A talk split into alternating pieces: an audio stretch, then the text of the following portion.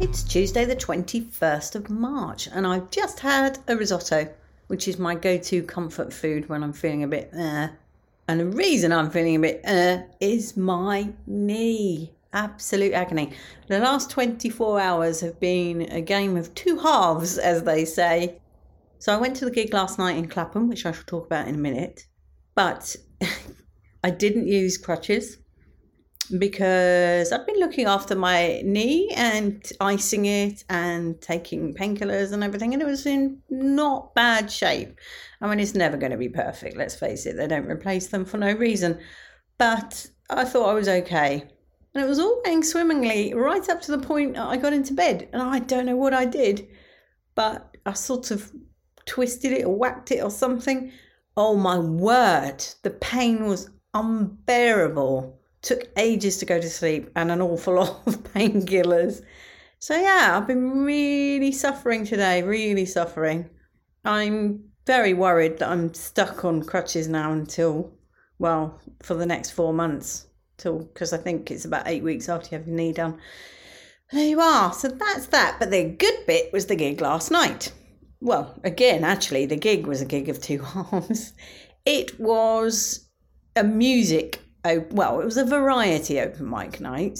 So there were other people there. There were two poets, spoken word poetry, whatever you want to call it. And one of them was funny. And I got up to do my bit. I think I was number six out of 10. And it was a tough crowd, really tough crowd. But I knew this. I did one of these, I think it was like my third ever gig back in 2017, and that was the toughest gig I've ever done.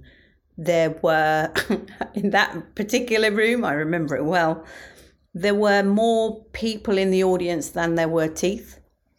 And I was the only comedian at that time, and I was on my third gig, so you can imagine how good that was. Anyway, last night, really tough crowd, but I pushed on through and I pretended that in my mind that those two were at the gig, like I said a few weeks ago. I think a guy a couple after me was got up and he was playing a guitar and singing. And he just said he wanted to make reference to the fact that he'd heard some really good music. There were some really good people, musicians he'd not heard before. So I just yelled out, and comedians. At which point he said, Yeah, and comedians. And you were very good, by the way. And I thought, Oh, that's nice. And then after that, lots of people were coming up, but one guy in particular said he'd been going to that pub for 10 years. He's been going to that open mic for 10 years, and he's never had a stand up comedian make him laugh until me. I was so chuffed. And he just said, Keep going, just keep it up, you'll do well.